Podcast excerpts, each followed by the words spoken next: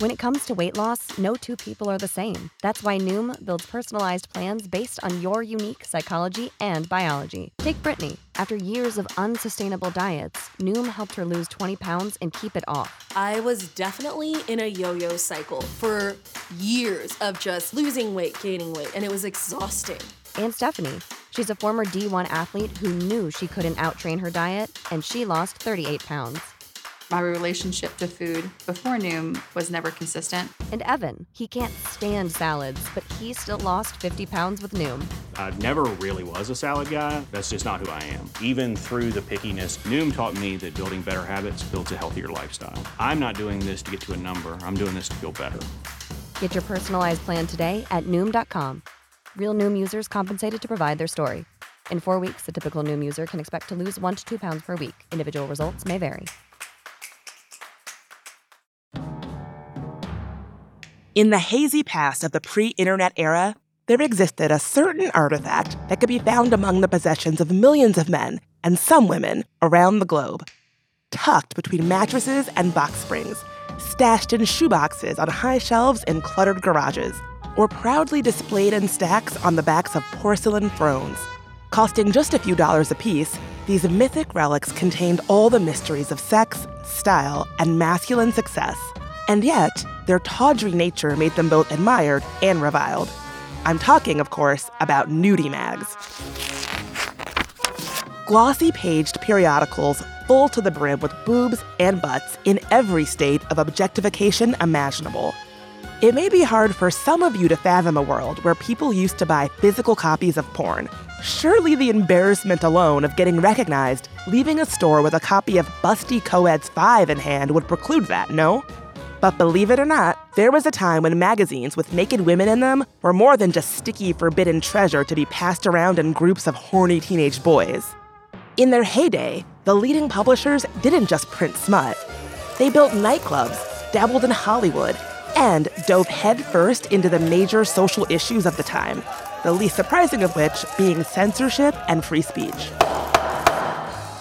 There have been claims and counterclaims of the empowerment that came with having women bear it all.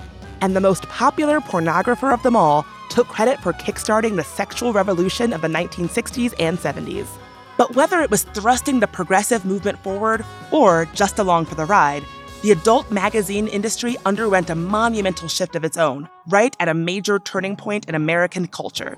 This change was predicated on the question of how far you could go while still maintaining some semblance of respectability in the mainstream. And it resulted in a war, albeit the quietest war you've never heard of, all over that little fluffy patch of hair that we all have downstairs. I'm Bridget Todd, and this is Beef. Now, gird your loins as we enter into the Pubic Wars.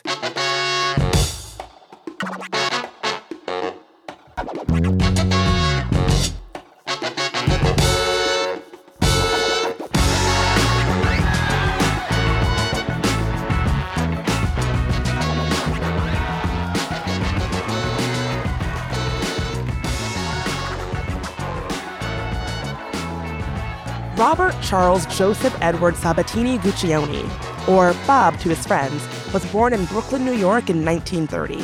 Raised in Bergenfield, New Jersey by first-generation Sicilian Americans, Bob was the eldest of three children in a house full of love. The only boy, his parents showered him with affection, and at one point, he seemed destined for the priesthood. But Guccione only lasted a few months in seminary before he found out about that whole vow of celibacy thing. That was a big problem for Bob. So instead of the church, at eighteen, he went the route of the starving artist. He always wanted to be a painter, and with little financial assistance from his parents, he was at one point exclusively dating girls who worked in restaurants so he could get free food. That's how Bob met his first wife, Lillian, who he got pregnant before actually marrying. The two moved to Europe to pursue Bob's bohemian dreams of following in the footsteps of his creative heroes from the Lost Generation. The next five years of bumming around Italy, Spain, and France without selling a single painting was enough to send Lillian and their daughter running, though. So Bob headed to North Africa to smoke weed, play chess, and hang out with writer William S. Burroughs. There, he met his second wife, British cabaret singer Muriel Hudson, and in nineteen fifty-six, they married and moved to London. The extravagant adventures of his life could have ended there in a small Chelsea rental, surrounded by three more children.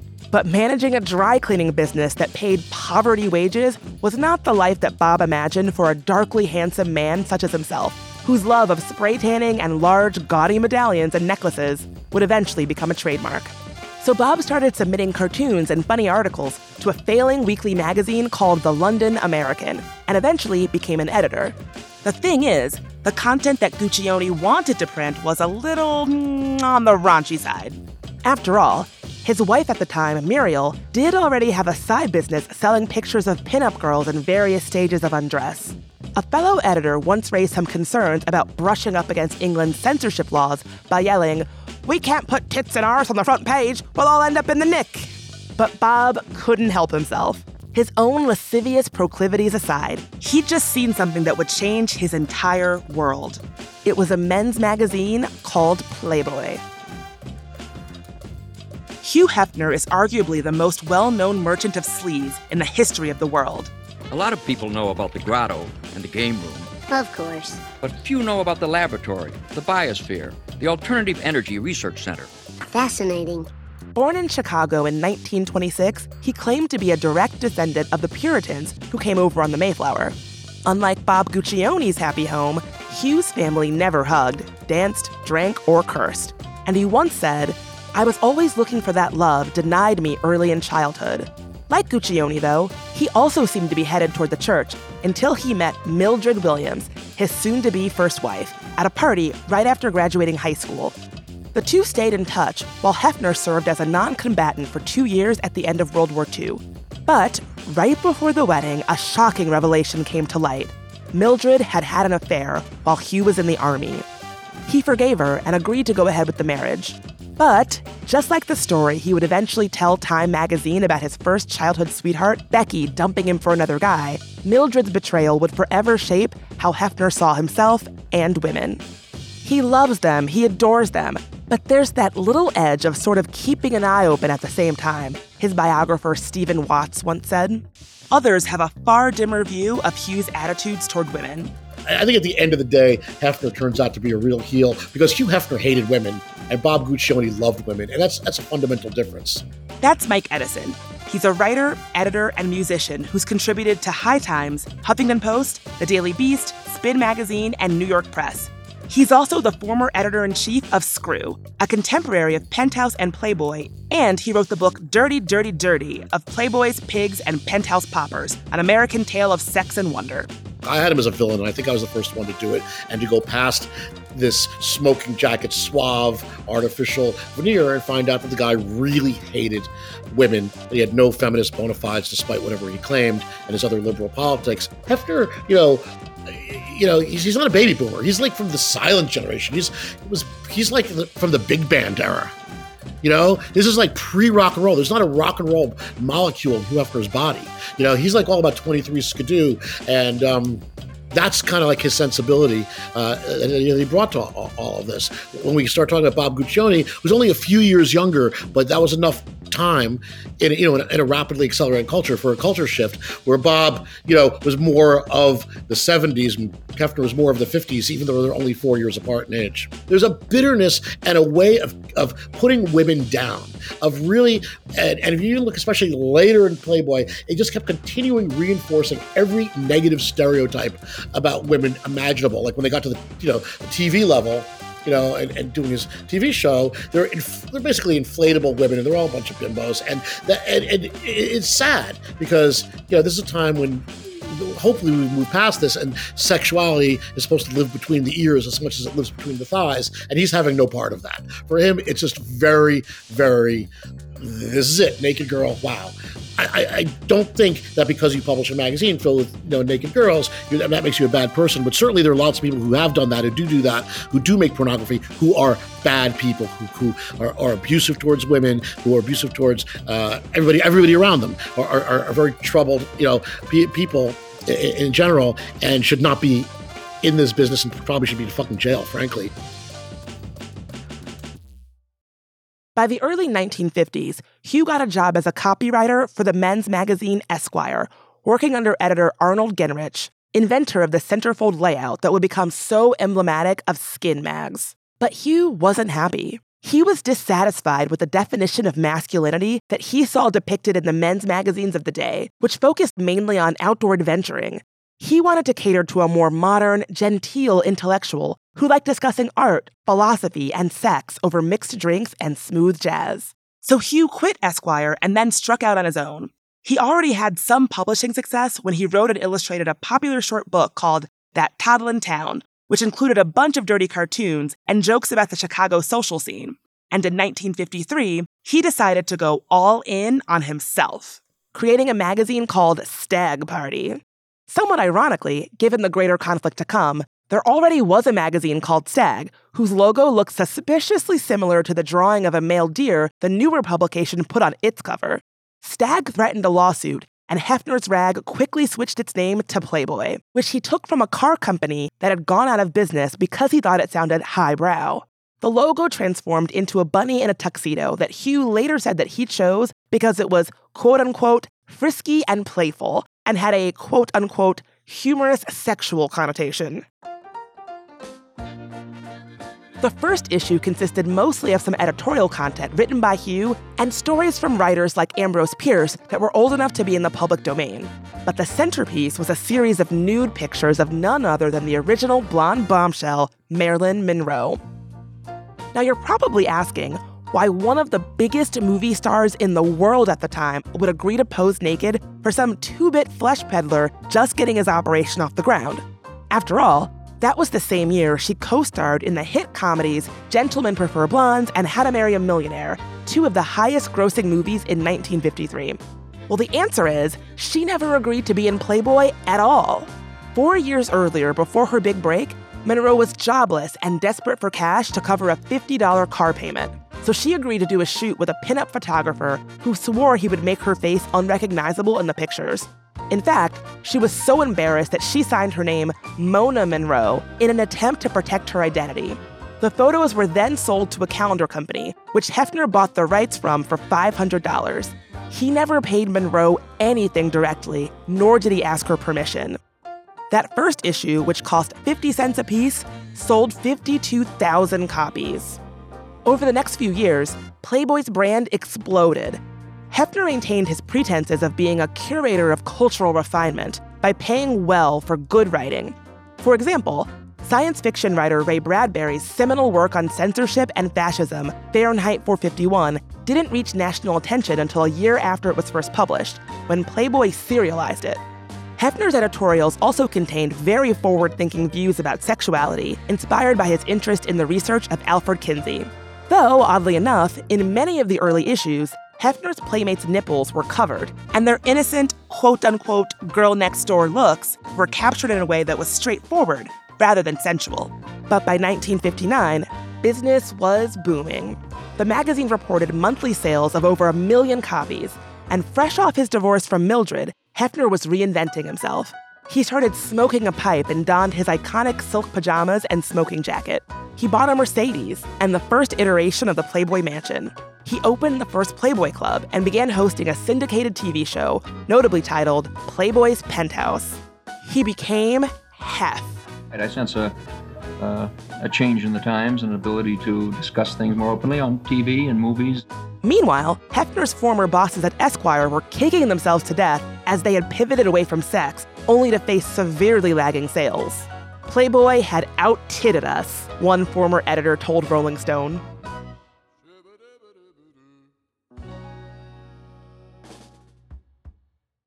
Carrie Pizzullo is a former researcher and professor of gender and sexuality in American history. She says that what Hefner did wasn't necessarily new, but Playboy did benefit from his timing and execution. You know, we can go back to, you know, ancient mosaics and see uh, sexually explicit images portrayed. Modern people have not invented sex. In, in fact, the early twentieth century has been described as the first American sexual revolution. World War Two is a real dividing line because of the mobility of the wartime experience. So men going off in the military, being away from parents for the first time, being away from a wife or a girlfriend, women being in a lot of same-sex communities because the men were gone, right? It's important for uh, gay men and lesbian women to experience a degree of sexual freedom. So that that's part of it.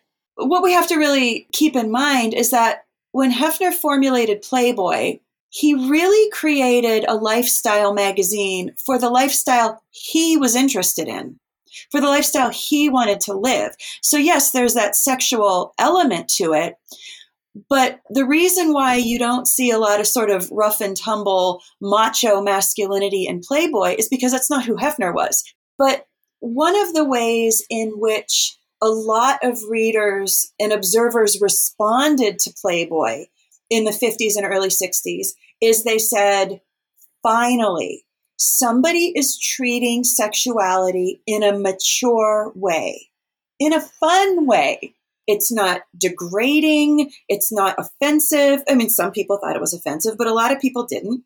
And another thing that Hefner did that was different is the way he portrayed women's sexuality in the Playmate centerfolds. And that was, you know, it seems like a cliche now, but it was really important at the time, this idea of the girl next door, that a decent, all-American, unmarried woman could be sexual, and we don't have to disrespect her for that.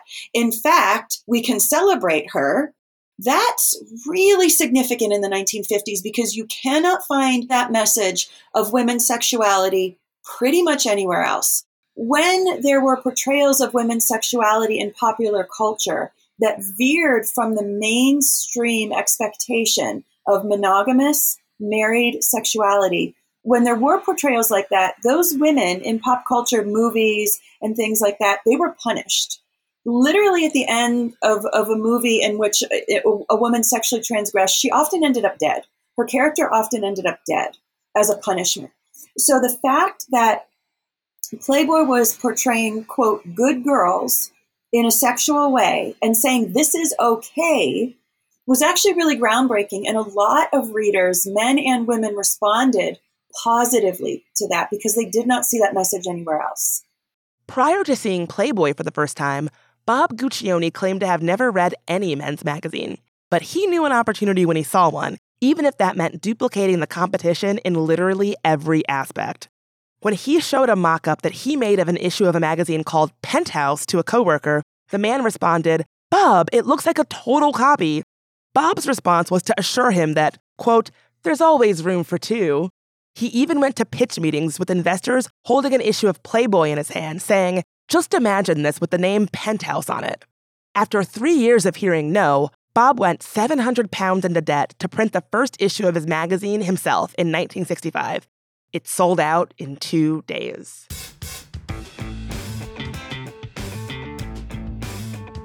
While the similarities are obvious, the content in Penthouse was a little rawer and less polished than Playboy. The writing was grittier, and the girls looked less like virginal co-eds. Bob's artistic eye lent itself well to nude photography. Joe Brooks, an art director who helped him create the magazine, once told Rolling Stone, "Bob used light like a master painter, but he has an incredibly dirty mind. It's a beautiful combination." The magazine also, like Playboy, printed reviews of various burlesque acts and exotic live shows. That's how Bob met Kathy Keaton, an entrepreneurial dancer who would become his eventual business partner and the woman he would leave his second wife Muriel for. Along with his big picture vision and talent for lurid photography, Bob possessed a sensational marketing genius. He supposedly paid for lists of mailing addresses for priests, parliament members, and anyone who would be pissed off enough to report him for violating postal laws against dispersing obscene images. Then he sent all of those people pamphlets full of half-naked women. He was fined one hundred pounds, and headlines like "Sex Maniac Denounced in Parliament" followed him everywhere. But the resulting media frenzy only fueled Penthouse subscriptions like a wildfire. Years later, the Gooch, as he would come to be called, claimed that he never set out to compete with Hef. He told Rolling Stone in nineteen seventy-three, I'm not trying to imitate him. The sort of thing I'm going after now is what I've always wanted. And it's true that the two men couldn't be more different in demeanor. Hef was the literal life of the party, while the Gooch was a reclusive workaholic who preferred a quiet dinner and the company of a few close friends, like Andy Warhol or a few of NASA's astronauts. Yet, that certainly didn't mean that Bob lacked aspirations after what he saw Hugh possessed, as was clear when Bob built his own Penthouse Club in London. It also didn't mean that Bob would be the less vocal combatant in the fight that was brewing. In fact, it almost seemed like Bob couldn't keep his mouth shut about Playboy. When Penthouse eventually made a move into the United States market in nineteen sixty-nine, Guccione took out a full-page ad in the New York Times that was a picture of a Playboy bunny caught in a rifle's crosshairs. The caption said, "We're going rabbit hunting." Future ads portrayed Playboy as old and outdated, and one included the bunny eagerly reading a copy of its competitor with the caption, "Penthouse Envy?" At one point, Guccione even publicly predicted when Penthouse would surpass Playboy in readership, saying, "We are increasing by the rate of three hundred fifty percent each year without fail. Simple mathematics show that we shall overtake them by September nineteen seventy-four. He called Playboy unrealistic and hypocritical, and he even took shots at Hefner personally, once saying, "Playboy projects the sexual identity of Hugh Hefner, which is the closest thing to a closet queen that I know of."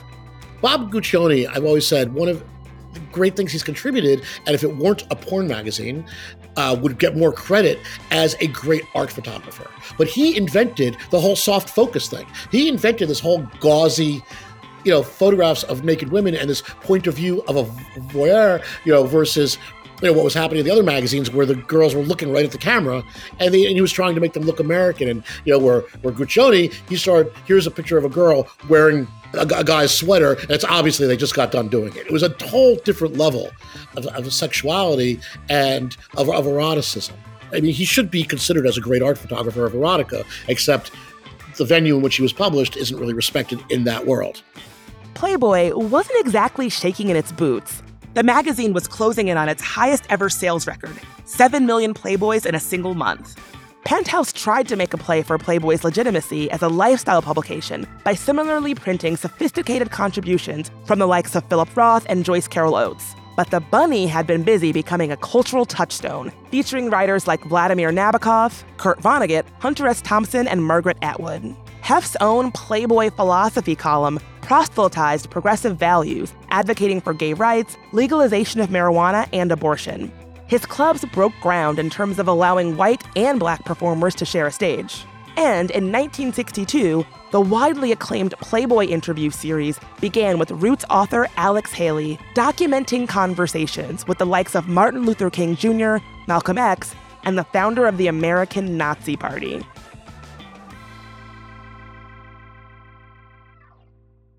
Now, given its underdog position, it makes sense that Penthouse would launch the opening salvo in this carnal confrontation. The Gooch needed to make good on all of his braggadocio about turning Hef's beloved floppy-eared pet into a good luck charm to hang from one of the many pieces of jewelry around his neck. And that meant making a big splash. For a while, it was generally held that first blood in the Pubic Wars, as they would eventually be called, was drawn in nineteen seventy, when Penthouse's February issue featured a Dutch beauty pageant winner's full bush. As Bob Guccione famously put it, quote, "It was the right time. Pussies are in, breasts are out." And he was right. Penthouse sales were steadily climbing despite a number of small towns banning it from local newsstands. nineteen seventy may have been the start of the Pubic Wars, but technically, the first curly strands of glorious groin hair to ever grace the pages of a mainstream magazine appeared in Playboy eleven years earlier. It wasn't in a full spread, but rather part of a review of a bottomless and topless club in Cicero, Illinois, that featured photos of a woman working there with her pubes in full view. The fact that this was a big deal may seem absurd in light of the endless reservoir of naked sex organs the internet provides us with today. Although one could argue that pubic hair is still controversial given the fact that wax cracks and shaved short hairs seem to be more of the rule than the exception in modern-day porn. The image in question was only an inch high and had been altered slightly to make it look like the hair could actually be part of the woman's underwear, so Playboy wasn't exactly jumping in with both feet on publishing full-frontal nudity. Also, keep in mind that this was still a decade and a half before strip club magnate Larry Flint made it his mission to put every erotic act imaginable into the pages of his magazine Hustler. After it was published, F B I agents came knocking on the Playboy office's doors, demanding to examine the doctored originals, but the agents couldn't tell the image had been edited and let the publishers off the hook. In nineteen sixty-nine, still one year prior to Penthouse's big gamble, Playboy once again put pubes in print when it published another live show review which included several pictures of dancer Paula Kelly, leaving very little to the imagination. This time, the blowback didn't come from the government, though. It came from readers. And it wasn't just about what Kelly was showing. A former editor recalled to Rolling Stone, the only readers who commented on it were black readers. They wrote in and said, "So when you want to show pubic hair, you have to show a black woman?" They were outraged. When Guccione made his move in nineteen seventy, he declared loudly and clearly that full frontal photos were the future of his business. In response, Hef waged a campaign of coolness, barely acknowledging Guccione's existence. Sometimes, though, silence speaks volumes in unintended ways. Despite his non-reaction to Guccione publicly, the January nineteen seventy-one issue of Playboy had Hef's approval to include a blonde tuft of Liv Lindland's pubic hair. And the following year, he signed off on a full frontal shot of Playmate Marilyn Cole. Even body cartoonist Leroy Neiman was asked to add pubic hair to his illustrations. Hefner swore up and down that the decisions had nothing to do with Guccione pushing the envelope slightly further. He claimed that he was influenced by the shifting attitudes of the time, pointing to the release of possibly the most widely known pornographic film ever made, nineteen seventy-two's Deep Throat. Give me one of my cigarettes, will you, hon? Uh, mind if I smoke while you're eating? No, not at all. Penthouse is trying to make promotional mileage out of the notion that they were involved and are making the decision. Quite simply, at that point, their circulation was so small that their influence on us was comparable to Screw's, Hefner noted in the nineteen seventy-three interview. Yet, in reality, Penthouse had increased its readership to ten times what it was when it originally reached the United States. Hefner was also talking out of both sides of his mouth, apparently, as he had already opened up a new front in the conflagration by purchasing Oui, a French lad's mag that Hefner revamped in nineteen seventy-two as a way of slicing into Penthouse's home market in Europe. Neither company was ready to back down. I think the cultural changes were driving both of them. I think the rivalry between them and this competition for how explicit should we go would have been completely irrelevant if American culture wasn't also so dramatically changing in terms of acceptable sexuality, loosening of sexuality, right? What we call the sexual revolution. That is happening in so many different ways by the early and mid nineteen seventies that I kind of feel like the competition or rivalry between Hefner and Guccione, I feel like they're both being swept along by that. Now, Guccione is wanting to move forward because of these cultural changes, right? He sees this as an opportunity. Hefner, I think, feels a lot of pressure because of Penthouse to become more explicit. But that's both of those things are happening within the context of a culture that is dramatically sexualizing. This rivalry between Hefner and Guccione is really driving that industry. But even without Guccione, Hefner would have had to respond. American culture was surpassing Playboy in terms of its sexual explicitness and the ways in which even pornographic material was becoming so much more widely acceptable. And it's it's something that's really important, not only to this part of the conversation, but also in thinking about Hefner's own personal ethics, his personal sexual life, Uh, uh, allegations that have been made against him uh, about assault, you know, sort of whatever your angle you're coming at it from, it's really important to understand that Hefner was very protective of the conservatism of his magazine. He wanted there to be a kind of innocence about the sexuality portrayed in Playboy. He held on to that pretty much for the rest of his life. Guccione pushed the envelope even further and pioneered several firsts in the world of porno pictorials. This included the clitoris, erect penises, threesomes, and lesbians, which the Gooch expressed a particular interest in. Playboy responded in the only way it knew how, by featuring two topless women holding each other on the cover next to the caption, "Sappho, stunning portraits of women in love," one month, and a woman masturbating on the cover the month after that. One story has it that during the height of the hostilities, Hef and the Gooch crossed paths once and only once, while attending a private viewing of Stanley Kubrick's A Clockwork Orange. The way Bob told it, Hefner snubbed him with a curt handshake. "I never had any bad feelings toward him. He did toward me, with some justification because we were making serious inroads into his territory," Bob once asserted. And the truth is, he wasn't totally wrong. In addition to The Beast with Two Backs, Guccione also doubled down on strong editorial, running popular investigative pieces on topics like organized crime and the mistreatment of Vietnam War vets. Despite costing a whopping two dollars, Penthouse was storming the industry's beachhead. By nineteen seventy-seven, the two magazines were neck and neck, with monthly sales for both at around four point five million. Meanwhile, it seemed like Playboy didn't really have the stomach to go to the same lengths as its competitor, or at least its advertisers didn't. In fact, two years earlier, Hefner signaled a move away from the filthier content, telling his team they, quote-unquote, would not go down the road of imitating our imitators. "Gentlemen, we have lost our compass," he said. So this could have been where our story ends. The people had spoken, and demands for filth were flying from their lips. Guccione had made good on his David and Goliath promise of making room for two. And now that Pandora's box was open. Penthouse was more than happy to bring all the covered-up fleshy bits out into the light of day, courting greater and greater controversy along the way. You have to understand, there's always this myth, uh, like, oh, you can't show this or that on the newsstand. And somehow this was coming from free speech laws or the government or or, or, or some outside a- agency, when the truth is that the industry self-regulates, and this was what distributors were comfortable with putting on the newsstand. And that included lots of boobs, but no bush, okay? And the first time, you know, th- there was a little pubic hair shown, it was conceived shocking because, don't forget, pornography was available. You could still go to your adult bookstore and get some stuff that was outrageously filthy and, and all, all, of, all of these things. We're talking about something you can go buy at a newsstand. These were newsstand magazines. There were mass circulation magazines. They were selling millions of copies a month. They were as popular as, you know, Rolling Stone and Time. I mean, you know, I mean, you know, and they, were, they played in that league anyway. Playboy didn't want to go there, but the second Penthouse started getting steamier, their sales went up. And what's Playboy to do?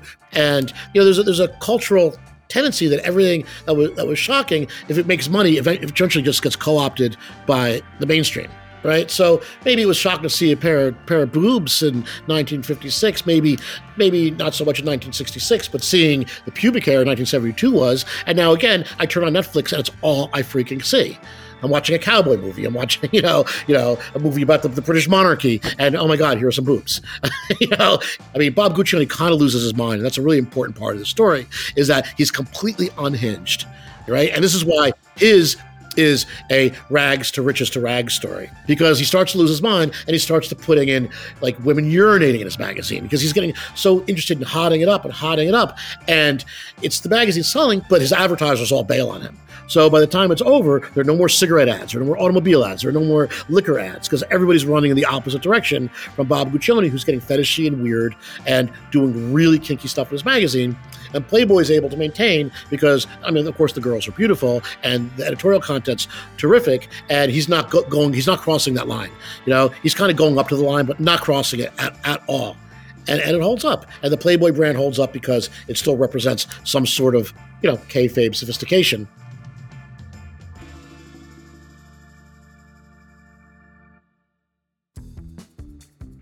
In September nineteen eighty-four, Penthouse printed its best-selling issue ever, mainly thanks to the fact that it contained naked pictures of Vanessa Williams, the first black woman to ever be crowned Miss America. Now, a hugely important detail here is that just like with Playboy's inaugural edition that featured Marilyn Monroe, Penthouse never got Williams' permission to print the pictures. Like Monroe, Williams had done the photo shoot several years earlier, before winning the beauty pageant. And the photographer had also promised that he would obscure her face enough that she would be unrecognizable. Guccione had bought the rights after Hefner actually turned them down, not out of any moral queasiness over the fact that they were unauthorized. The photo shoot included a depiction of Williams engaging in a simulated sex act with another woman. And a Playboy spokesperson said, with all the self-awareness of a sea cucumber, that the magazine did not use lesbian material, even though the publication had done that exact thing about a decade before. As a result of the pictures being published, Williams was asked to step down as Miss America. And as if that wasn't controversial enough, that same issue of Penthouse included the mainstream debut of adult film star Traci Lords, who, it would later be revealed, was fifteen years old at the time. She had shown the magazine a fake I D. But despite what appears to be a near total lack of oversight, ethical or otherwise, Guccione's star was ascendant, with Forbes naming him in its nineteen eighty-five list of the four hundred richest people in America. That same year, Hefner had a massive stroke, which would eventually lead to his daughter from his first marriage, Christie, taking over as Playboy C E O. However, the winds of fate are fickle, and the next twenty years would prove to be rough chop for both Penthouse and Playboy. New challengers had entered the fray, including magazines like Gallery, Coke, and the aforementioned Hustler, which were all willing to get their hands coated in as much lube and bodily secretions as necessary. Also, video, cable T V, and eventually the internet would offer whole new worlds of erotic self-gratification. But generally speaking, readers had started to grow weary of the quote-unquote relentless focus on sex. Or so former Playboy editorial director Arthur Kretschmer told The Washington Post in nineteen eighty-six. Playboy's circulation at that point had dropped to three point four million, less than half of what it sold at its peak. Penthouse fell to two point seven million copies sold monthly. Penthouse's problem wasn't just that it had gone hardcore. Bob Guccione may not have been the boisterous bon vivant that Hugh Hefner was, but by no means should that suggest that he lacked a taste for the finer things in life. In the mid-seventies, he had meticulously designed and built what at that point was the largest private residence Manhattan had ever seen, with over thirty rooms, which by the early two thousands cost five million dollars a year to maintain. And he filled his home with priceless works of art from Degas, Van Gogh, and Picasso. His interests were very eclectic, too. The Gooch wanted to embark on a career in film, not adult entertainment, but rather serious drama. So in nineteen seventy-nine, he released the film Caligula, a gritty retelling of the life of the famously hedonistic Roman emperor, written by the immensely talented Gore Vidal and featuring Helen Mirren, Malcolm McDowell, and Peter O'Toole. They spoke of it first in whispers. Then it took the media by storm. Password. Scrote. So be it. It just so happens that it also included graphic scenes of incest, bestiality, oral sex, and fisting. Guccione also had a healthy connection to science. At various points, he was funding experiments into genetic engineering, as well as a team of eighty-two researchers from around the world working on a way to make infinite free energy from water. He had a mind for other unique ventures as well, including building an Atlantic City casino and partnering with Muhammad Ali on a venture to sell powdered milk in the Middle East. The only problem is, despite his major success with Penthouse, everything else Bob touched seemed to fall apart. Many of his other magazines struggled, and he was facing a hefty tax bill. Caligula cost him more than seventeen point five million dollars to produce and was a total flop. The casino, which cost one hundred sixty million dollars, put him under F B I scrutiny for possible mob ties, and in the end, never even opened. By the dawn of the twenty-first century, the Gooch and Penthouse were both completely bankrupt, and he would soon be pushed out of the upstart challenger company he had started. Playboy had been so successful for so long that they didn't recognize the possibility of a threat. They didn't recognize any, any kind of competition.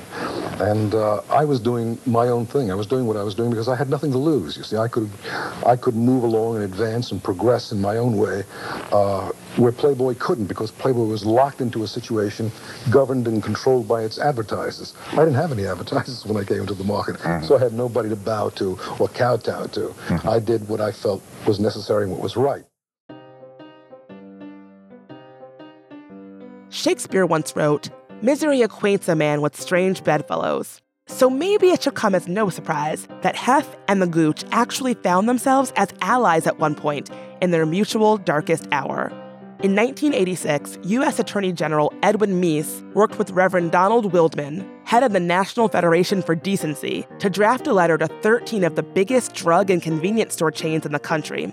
The Meese Commission letter threatened to label the companies as pornographers unless they pulled adult magazines from their shelves. Playboy and Penthouse came together to file a lawsuit, successfully blocking publication of the blacklist, as they called it.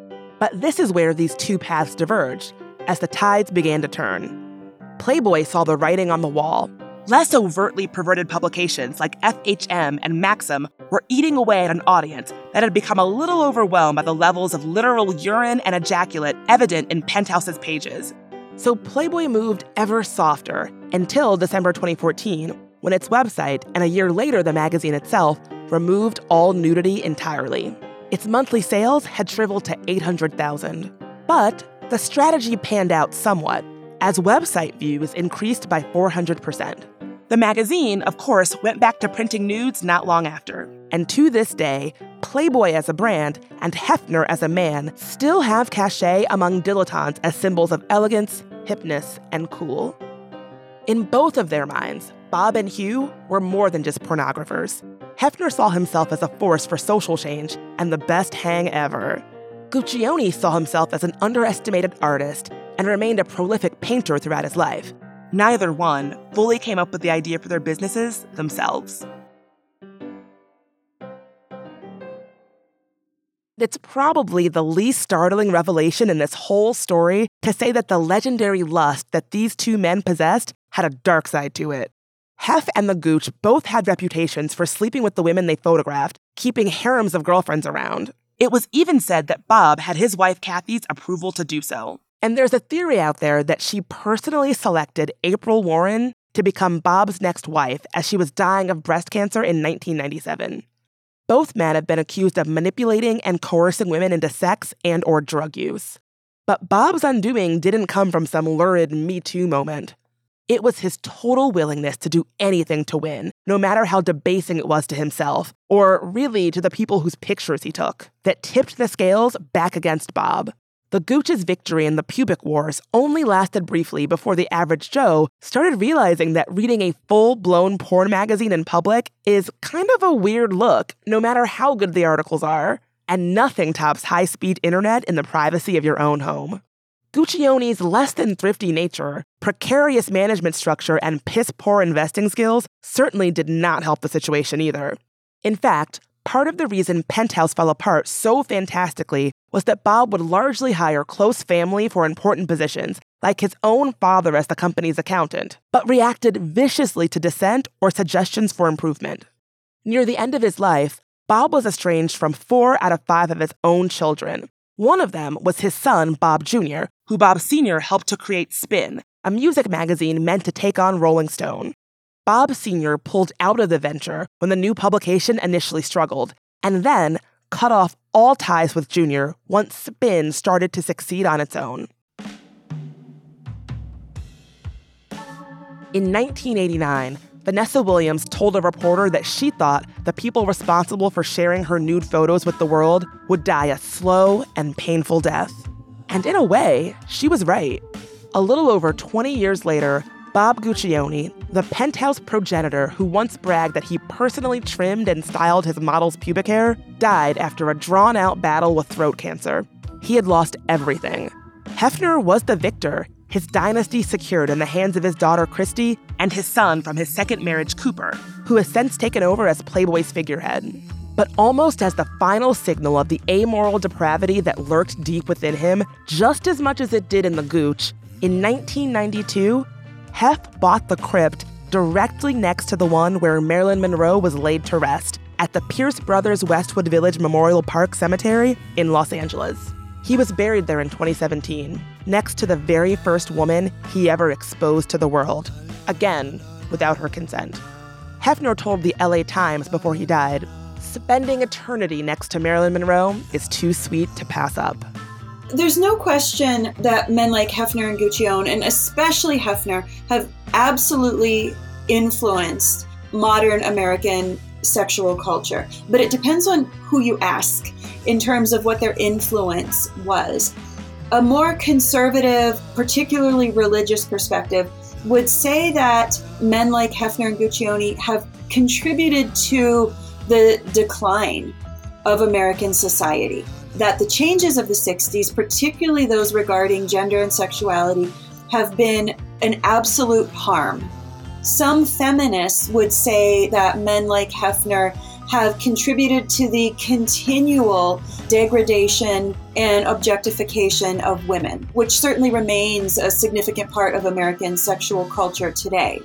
But there are a lot of people who would say both men's pursuit of anti-censorship and free speech have been a, a positive good in American culture, that the loosening of sexual mores has been uh, more helpful than harmful, and certainly, you know, sort of carrying the, the, the mantle of freedom of speech benefits everybody, even if we don't always agree with or approve of what they're saying. There are so many ways in which this wildly influential magazine helped move American culture in a more liberalized, progressive direction.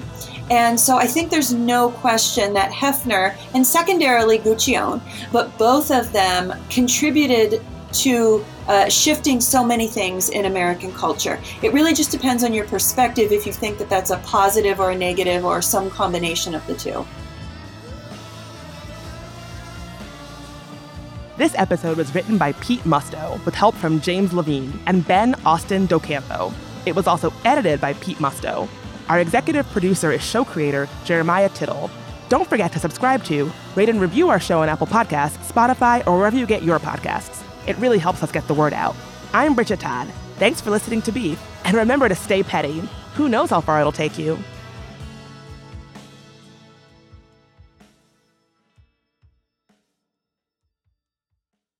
Step into the world of power, loyalty, and luck. I'm gonna make him an offer he can't refuse. With family, cannolis, and spins mean everything. Now, you wanna get mixed up in the family business. Introducing The Godfather at Chumba Casino dot com. Test your luck in the shadowy world of The Godfather slot. Someday, I will call upon you to do a service for me. Play The Godfather now at Chumba Casino dot com. Welcome to the family. No purchase necessary. V G W Group. Void where prohibited by law. eighteen plus. Terms and conditions apply.